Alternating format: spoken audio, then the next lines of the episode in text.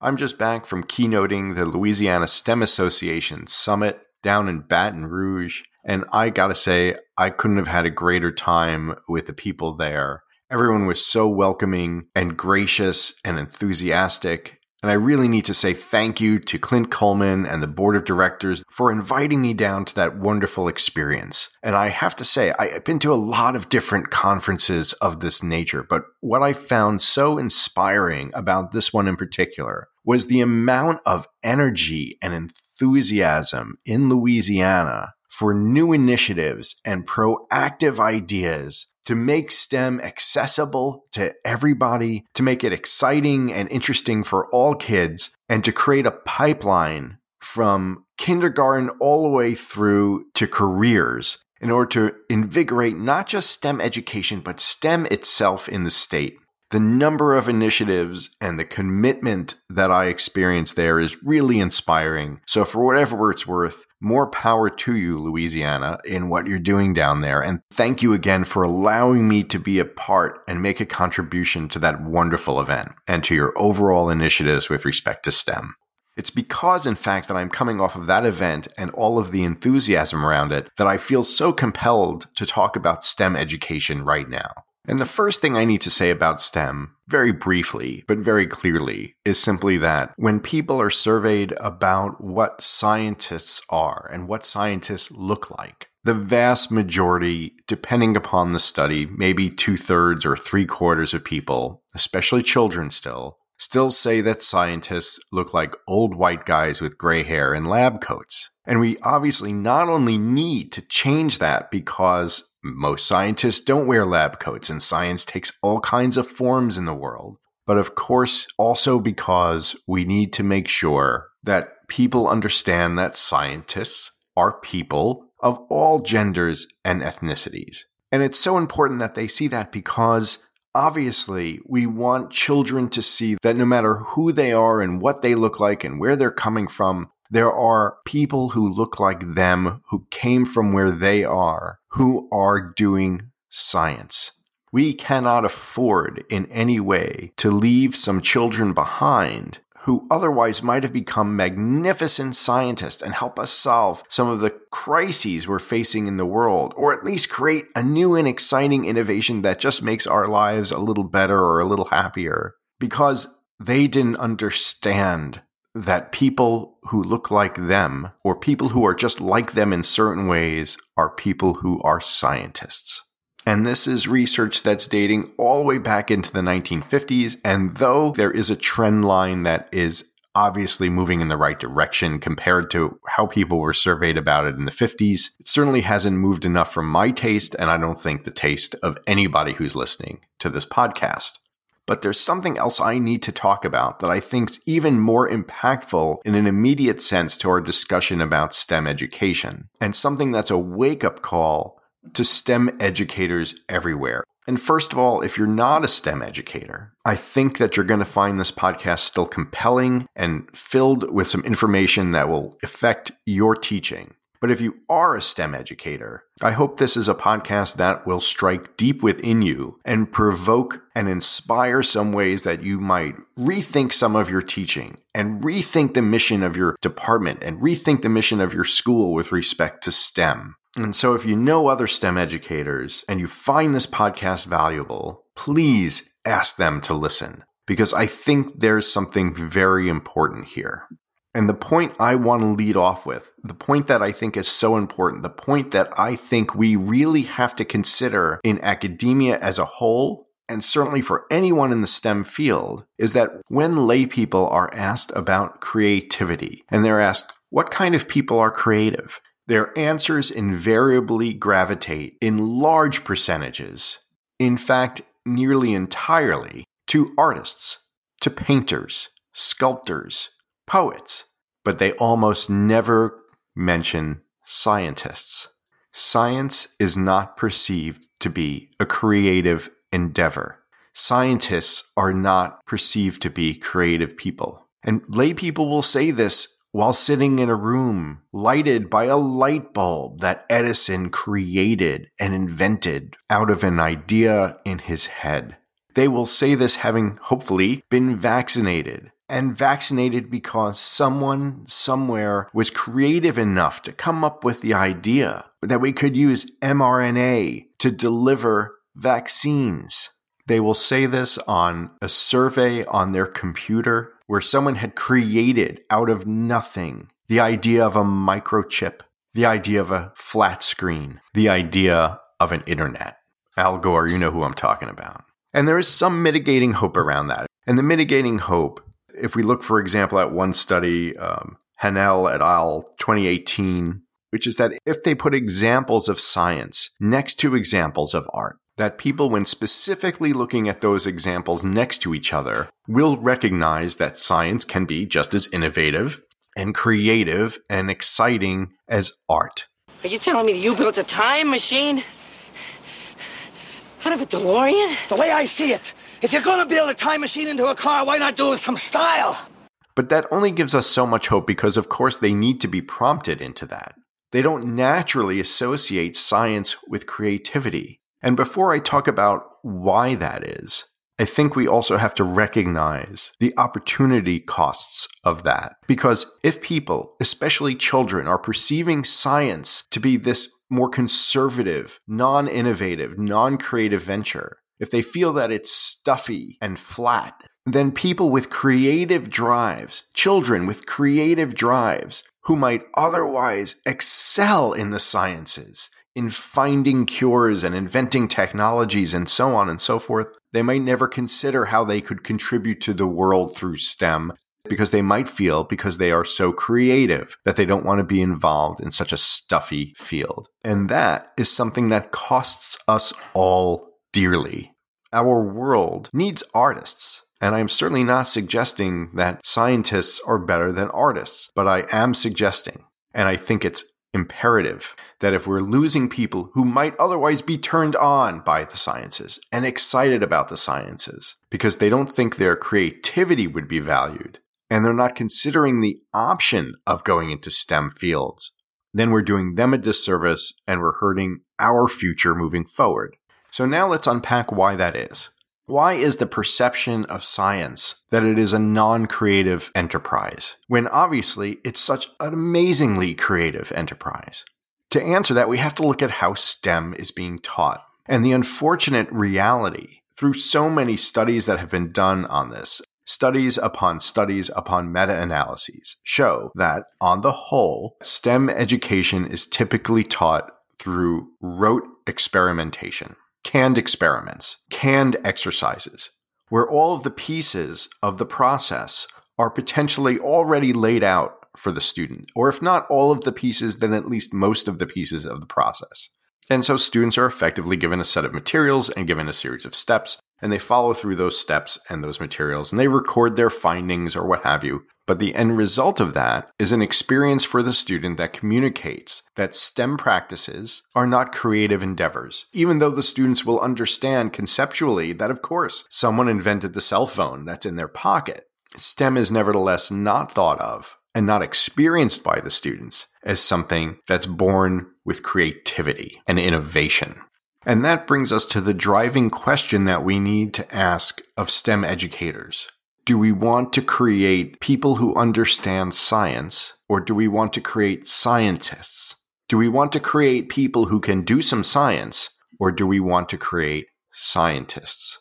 If we want to create scientists, and I hope we do, and by scientists I'm including engineers and mathematicians, if we want to create STEM folk who are going to create the next wave of innovations, then we have to rethink the practices by which we are indoctrinating them into their conception of science and STEM in the first place. And there are other consequences of this. The fact that scientists are perceived to be non-creative, and the fact that STEM classes often depend so much on rote experimentation and rote learning and rote experiences through STEM.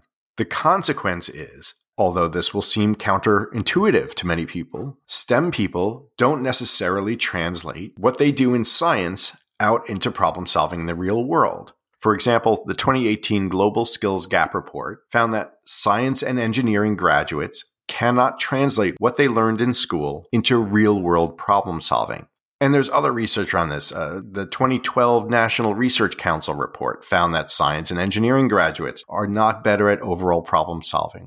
And I'm not suggesting at all that STEM students should be better problem solvers than history students, literature students, or business students.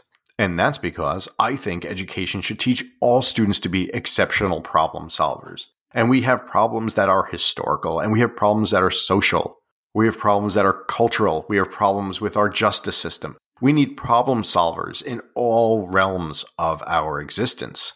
But I'm using this to push back against the idea and the perception that I think is very widely held, especially among people within STEM, that STEM practices in terms of academia naturally translate into having people be problem solvers and innovators.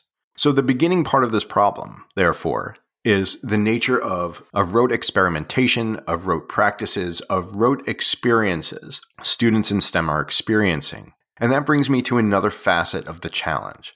And another facet of the challenge is that STEM educators, and even just people who think about STEM, believe that STEM is naturally associated with the development of critical thinking. And it must also therefore be creating, to a certain extent, people who are also creative and innovative, because certainly innovation and creativity and divergent thinking are parts of what critical thinking involves.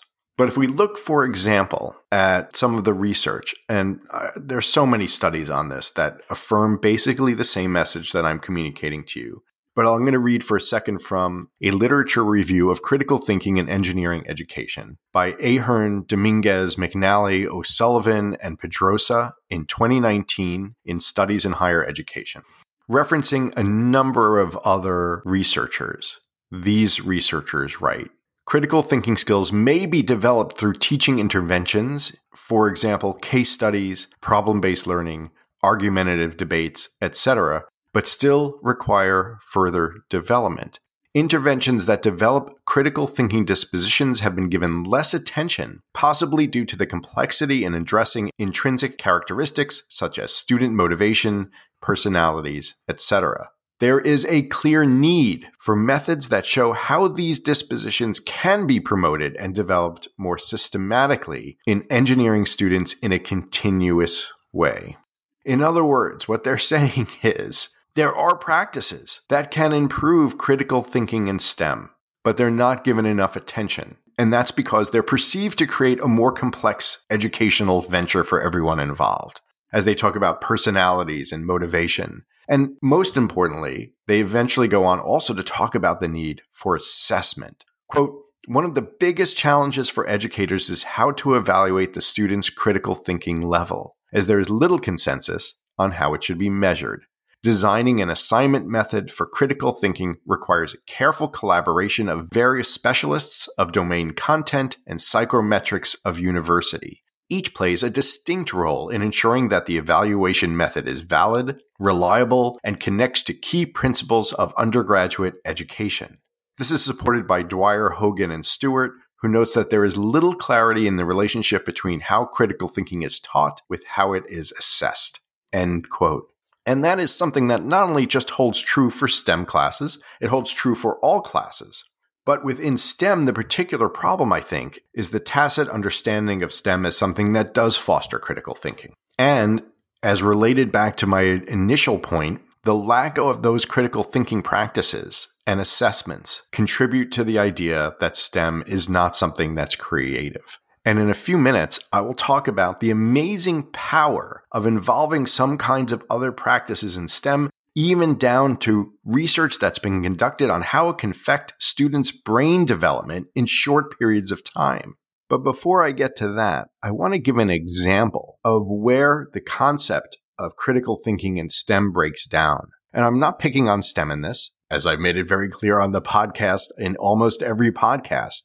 The teaching of critical thinking breaks down in every discipline if we do not put certain things in alignment. And the research tells us that those things are not in alignment often enough, to say the least. And to talk about this, I'm going to reference an article from twenty twenty-one. So this was a study that was just done, really. Its title is A Detailed Characterization of the Expert Problem-Solving Process in Science and Engineering, Guidance for Teaching and Assessment. It's by Price, Kim, Burkholder, Fritz, and Wyman. And it's a good article, and it's important research. And in fact, I think it's an article that anyone teaching STEM might be interested to read. So I'll even say the title again. It's a detailed characterization of the expert problem-solving process in science and engineering, guidance for teaching and assessment. And to make a very long story short, what the researchers did is that they conducted a series of layered and careful interviews with STEM folk, asking them about how they go about problem solving. And their goal was to create some kind of understanding of how experts in their fields go about solving problems, and therefore being able to see that and use that as some kind of model to work with students on how to solve problems, or at least some kind of understanding that can influence education. And I want to reiterate again how important this research is. And I concur with the authors when they write, "The importance of problem solving as an educational outcome has long been recognized, but too often post-secondary science and engineering graduates have serious difficulties when confronted with real-world problems." And they're referencing Quattrelli Simons in two thousand eighteen. This reflects two long-standing educational problems with regard to problem solving: how to properly measure it and how to effectively teach it. So they're recognizing this problem and they're venturing off into this research in order to try to help resolve it. And by the end of their research, the researchers feel as though they've achieved some meaningful things with respect to advancing the teaching of problem solving and its assessment in education. And I'll tell you what they found in a moment. But first, they write in their conclusions that the set of decisions we have observed provides a general framework for characterizing, analyzing, and teaching science and engineering problem solving. These decisions likely define much of the set of cognitive skills students need to practice and master to perform as a skilled practitioner in science and engineering. And they go on to say, measurements of individual problem-solving expertise based on our decision list and the associated discipline-specific predictive frameworks will allow a detailed measure of an individual's discipline-specific problem-solving strengths and weaknesses relative to an established expert. And that sounds great. It sounds absolutely great because it seems as though they figured out what the experts do and figured out a way to effectively reverse engineer that into teaching practice, which in one sense is absolutely critical. And to a certain extent, what they did, I think, should inform how we go about teaching STEM students, not just those in science and engineering, but STEM overall. But here's the problem. Hedagogy will resume in just a moment. But first, if you're a high school, college, or graduate school educator, then I'd like to offer you a full, free preview of my online Level one Critical Thinking program for students. I actually developed this program because so many educators have asked me for a way to jumpstart their students' critical thinking skills. This program, which is approximately a three-hour student experience, does the following. It teaches your students three essential mindsets for thinking critically. It teaches them a copyrighted neurobiological process for thinking critically about any subject in any discipline. And then it does something particularly distinct. It prompts students through a step-by-step process in which they actually compose a very short essay entirely driven by their own critical thinking. Students can complete this program outside of class with no impact on your class time, and you can see the final product when they're done. I think you'll find this to be an exceptional program for your students, but whether you assign it or not, I'm confident that it will be an asset to you in terms of infusing critical thinking in your own approach to teaching. So, provided you're an educator, I'd be excited to grant you a free preview of this program. Please just come to the criticalthinkinginitiative.org slash podcasts. Sign up with a .edu email address, or if you don't have a .edu email address, just email info at thecriticalthinkinginitiative.org with confirmation that you're an educator. Again, please just come to thecriticalthinkinginitiative.org slash podcasts and sign up for a free preview of the entire program. Please make sure you either sign up with a .edu email address or email me at info at thecriticalthinkinginitiative.org with other confirmation that you're an educator, and I'd be excited to grant you free access to a program preview. And for everyone who's listening, please remember to like and share Hedagogy, find the Critical Thinking Initiative on Facebook and LinkedIn, and follow me on Twitter at, at Steve J. Perlman. That's at Steve J. Perlman. Now back to Hedagogy. But here's the problem. Their interviews whittled the complexity of masterful problem solving in STEM down to twenty-nine different variables. Those twenty-nine variables appear within five different categories. The categories are selection and goals, framing the problem, plan process for problem solving, interpret and choose solutions, reflect, and then implications and communicate results. And the twenty-nine factors that they came to, and I will not read all of them, involve things like what is important in the field, goals, criteria, constraints, how to narrow down the problem, related problems, potential solutions, how to represent and organize information, how believable is information, and so on. And these are all things that experts in STEM consider when they are contending with a problem. In other words, these are the things going on in the minds of expert STEM people when they tackle a problem. But I think the problem with this is pretty clear, right? Is that clear, Mister Bender? Crystal. Good. If we tell students that an expert in the field is going to consider how to decompose a problem into subproblems, that's nice for them to know, but they still don't know how to do that. Now, one thing this shows us that they need, certainly, and something that does not happen in STEM very much, and it does not happen in any education very much, is for educators to be models. In other words, for them to see us going through our problem-solving practice and work with us in solving problems in our fields, whatever those fields are. There are problems in history, there are problems in criminal justice, there are problems in business, and they should see us work our way through problems. And we should model the things that we think about and how we approach it. So this is unquestionably valuable in that if students perhaps had someone who is being a model for them, these might be things that we could tell students to look for. But it's not necessarily something that we can teach a student to do in the way I think that it's being represented in this article. Again, good article. Go read it. Fascinating work. And should influence our perception of how to teach STEM, and certainly establishes a contrast between the vibrancy of what STEM experts do versus the comparatively pale experience that so many students have in STEM education. But in the final analysis, in terms of critical thinking, I don't think that this study really helps us very much, because it's not offering a way to teach students how to do these things. And even if it did, even if we had a way to teach students to do each of the twenty-nine things listed, or at least maybe just more broadly each of the five categories, it doesn't offer us a way to assess it.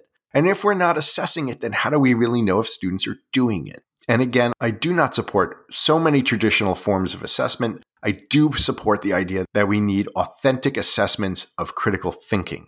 And I'll come back to that in a moment. But these twenty-nine things are not that. In fact, critical thinking is the thing that functionalizes and actionalizes so many of the things on this list. If we take number eight, the need for potential solutions, or we take number six, how to narrow down the problem, or we take number twenty-seven, looks at broader implications, all of those things are driven by the student's capacity to think critically.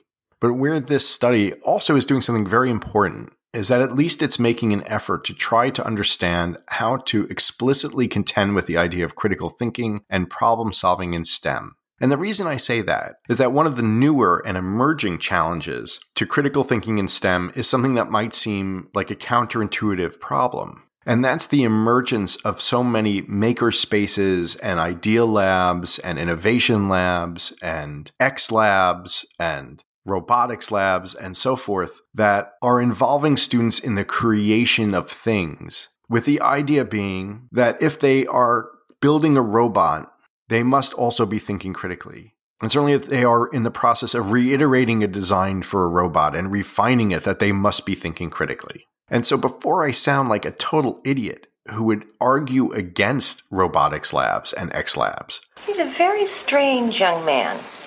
He's an idiot. Comes from upbringing. Parents are probably idiots too. Let me make it clear that I think we need more of them, but we also have to understand a distinction, and it's a distinction I continuously point out on the podcast, and that's the one between what it is to do something that involves thinking and the teaching of critical thinking. Involving students in something that involves thinking is not teaching them to be better critical thinkers. The goal is that we do hope to strengthen their minds in certain ways, of course, And these maker spaces probably do that. In fact, again, I'll point to some research about how powerful some minor interventions can be in brain development. But what these maker spaces are, are effectively what's known as immersion approaches to the teaching of critical thinking. Immersion approaches work from the idea, as I said, that if we immerse students in a thinking-rich environment or in some kind of experience where thinking is involved, that they will become better critical thinkers. And unfortunately, the research suggests otherwise. Immersive practices for teaching critical thinking don't teach critical thinking. That's not to say that the students don't do any thinking. It's again to understand the distinction between having students do something that might involve thought and teaching them how to think better. But if we return to the original problem, which is the lack of perception of STEM as being a creative endeavor, then we certainly have to laud makerspaces and X-Labs as changing that perception, because it's allowing students to get in there outside of rote experimentation and get involved in hands-on ways that are creative and innovative and divergent and material and exciting, but with caveats. One of which is that I believe we need to be very careful with these makerspaces, and I haven't seen any research on this yet, but I'm looking for it to come out, about giving students the perception that innovation in STEM only takes place when they're building something material, and that STEM is only interesting or fun when they're actually building a robot. The second caveat is that we have to understand that many of the problems that STEM needs to tackle in the world have nothing to do with building a material thing or doing something material in the maker lab sense of that. While these things are great, we don't want to narrow students' conception of problem solving and thinking into only how to build a better thing, or only how to do something differently with a laser. And that's so important because we have to have students understand that so many of the world's problems are never going to be solved with a thing. And that's why we need to have them learn problem solving and critical thinking in such ways that they can translate it not only into other STEM practices where a thing isn't the result, but also where they can go out into the world where a thing is never going to solve a lot of the problems they face in real life. So we need to have them also be able to think about problems in other ways. But with that said, I certainly now want to talk about the power of changing STEM education around critical thinking and allowing students the space to be creative and critical thinkers in that process, and how much power it can have. For example, I have to talk about this study. It's titled Changes in Brain Activation Induced by the Training of Hypothesis Generation Skills, an fMRI Study. What they found was fascinating. They took two groups of students. One group was called hypothesis understanding students, and these are students who, over the course of two months, were told a hypothesis to use by an instructor as they went on to do experiments or what have you. Whereas a second group of students, called the hypothesis generating students, were taught how to develop their own hypotheses. Those students had to think more for themselves. They had to come up with their own hypotheses for what they were going to do. Well, get this. The group that had to develop their own hypotheses showed positive changes in their brains after just two months of doing so. After just two months, their brains changed relative to the other students because they had to do more critical thinking. So if you're a STEM educator or any educator and you want to understand how much effect our practices can have, not just if we look abstractly at whether or not a student can think critically or solve a problem, but very materially, biologically, at their brains, this is such a great example of that. And there are so many practices and pedagogies that are available in STEM and outside of STEM to reinforce this kind of brain growth and to reinforce critical thinking. There's problem-based learning and mastery learning and case studies and so forth, but they all have to have a critical thinking practice. They have to have a definition that's explicit. They have to have explicit training in critical thinking, and the critical thinking has to be explicitly assessed. If those things don't happen, then those other practices will fall short of their goals. But those pedagogies are nevertheless available, but with a cautionary tale, a very important cautionary tale. And this cautionary tale is in reference to the book, Improving How Universities Teach Science, Lessons from the Science Education Initiative by Carl Wieman. Very briefly, Wyman, who's involved in STEM and so forth, recognized very clearly in talking also with people in the tech field who wanted better graduates, that STEM education was not doing what it needed to do. And with a whole bunch of money, millions of dollars, he set out the Science Education Initiative and went to transform how STEM would be taught at a couple of different universities. From what I can tell from reading the text, I think a lot of what they did was exactly on the right track, in the sense that they emphasized problem-based learning and other kinds of pedagogies that are more closely associated with the growth of critical thinking and better STEM outcomes overall. There was millions of dollars for faculty incentives, course releases, faculty development training. They not only hired people on every campus to help these educators, they actually hired science education specialists to work directly with faculty members in revising courses. They got faculties together to talk about their practices. They did lots of very impactful, very important things. What they found were some interesting things, in fact, and I think these apply to all educators. They were very let down to find out that presenting faculty members with educational data about what practices might be better and why they might work better and, and all the research around that actually had very little effect on their willingness to change. And change was much more brought about by personal stories from other faculty members who tried things and were willing to pass that information along. I think that's a shame, because I think if we are academics, we all have to be data-driven, and we have to look to research to change our practice and not rely on what we've done as an indicator of what we should be doing, not rely on how we were taught as an exemplar of how we should teach. But the greater outcome here, I don't think, is very encouraging, actually. With millions of dollars invested, with science education specialists at hand, with all of those things in place, they still found significant resistance by the faculty to change. Now, not across the board. Some faculty certainly did change, and it depended upon, in part, the university. University of Colorado and University of British Columbia. They write, University of British Columbia Statistics is a very small department with corresponding low level of S E I support, but which they have used to good effect. And they say that ninety percent of their faculty have changed their teaching. And there have been a few senior faculty who made major changes in their teaching. And the result has been a general overall change in how the faculty in that department teach and talk about teaching. So we have a small department of statistics, but they made great changes on the whole and really had sort of a cultural shift within the department. That's wonderful. On the other hand, in the Colorado University chemistry, only fifteen percent of regular instructional faculty made any changes in their teaching. And only half of those were tenure-track faculty. The failure here was, again, the lack of faculty willing to participate. And that lack of willingness among faculty to participate is quite a problem. And there are some very good reasons for that. Let's be clear. Faculty might be very concerned about trying new things with respect to course evaluations, even though part of this initiative was to get the university to recognize that things were changing and therefore not hold negative course evaluations against the faculty members in the process. But there are also other institutional constraints on faculty.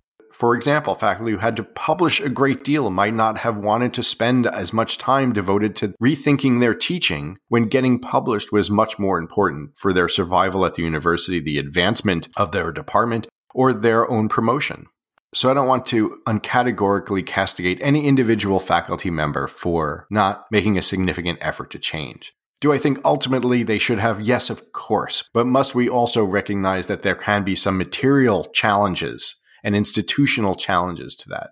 Yeah, I think we can recognize that as well, to be fair. But overall, three very interesting things were discovered through this. One, even with tremendous resources and information at their disposal and the support of the university, many faculty still did not change, despite being confronted with research-based information and even information from their colleagues that there might be better ways to approach their craft and the education of the students in their care. The second is that even where individual faculty changed, there often was not seen to be wholesale change within the department. Some of the results would show that one faculty member might change a course, but then if another faculty member taught that same course, the other faculty member might teach it in the more traditional way. So there wasn't necessarily really a departmental shift, and therefore the experience for the students, though potentially great when they got to some of the courses that had truly been revised, there were not necessarily truly deep changes for the students. The third challenge, I think, with this outcome from this study is this. Though faculty reported better teaching, and though students often reported enjoying some of the newer practices more and getting more from it, the study did not report material outcomes in terms of critical thinking ability or other things. Those things were not measured. There aren't metrics. That's not to say there weren't changes in those outcomes, but it's also not to say that there were. We simply don't know. I would love to presume that faculty who took on problem-based learning and changed their teaching practices in certain ways, according to research with these science education specialists, really did improve outcomes as well. I hope that's the case. But it's also true, for example, in the case of critical thinking, that we can do problem-based learning, which might benefit students on a lot of levels with respect to how much they engage material and the depth of their learning and the retention of that material. But with respect to critical thinking, there might be no growth in critical thinking from problem-based learning or any other pedagogy unless, again, it's explicitly defined, it's explicitly taught, it's modeled, and it's assessed. And so where does all of this leave us?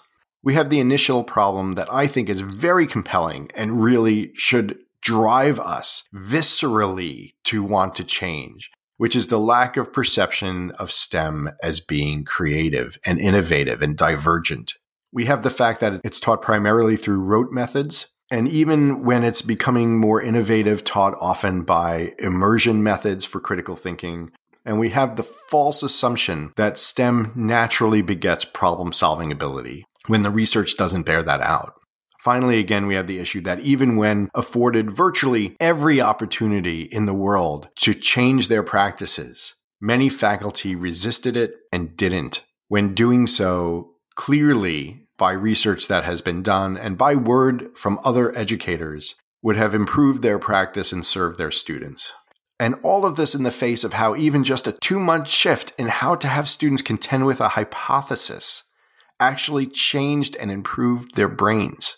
And by the way, there is other research that that same kind of shift can happen in any field by confronting students with wicked problems and, and developing critical thinking and so forth. We can do that in any field. It doesn't have to happen in STEM. But I think if there's a way to sum this all up, it's like this. STEM, once again, just saved the world, not only through the long-standing now concept of vaccines, but through innovation in vaccines that enabled vaccines for COVID nineteen to be so quickly produced and so remarkably effective. That was done by people who were innovative thinkers and creative thinkers, not just the people who created the vaccines, but people who figured out how to mass produce them, how to get them out into the world, how to transport them, how to deliver them. We don't need students to just do some science in the course of their academics. We need scientists. We don't need people who just do STEM. We need STEMmers, I guess. And if you feel the same way, and I would say the same thing about any field, but if you feel the same way about STEM, if you concur, if you believe that we need to take the most creative people and make STEM appealing to them as well, and develop in them amazing problem-solving and critical thinking skills that go way beyond a particular experiment and into the world, then I say, even if it's just in baby steps, let's start doing things at least a little bit differently tomorrow.